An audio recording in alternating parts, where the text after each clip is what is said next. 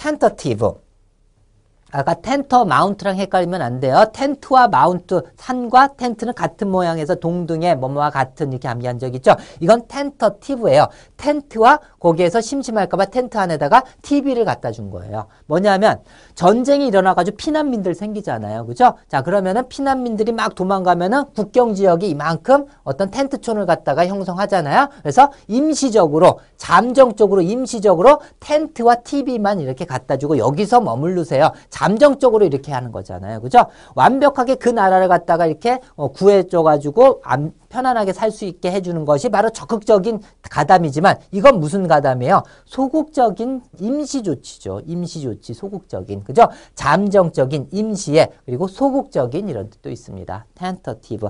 텐트와 TV로 가지고서 임시로 여기서 살아라. 임시에 잠정적인 느낌으로 암기해야 됩니다. tentative. 자, 다시 한번 tentative.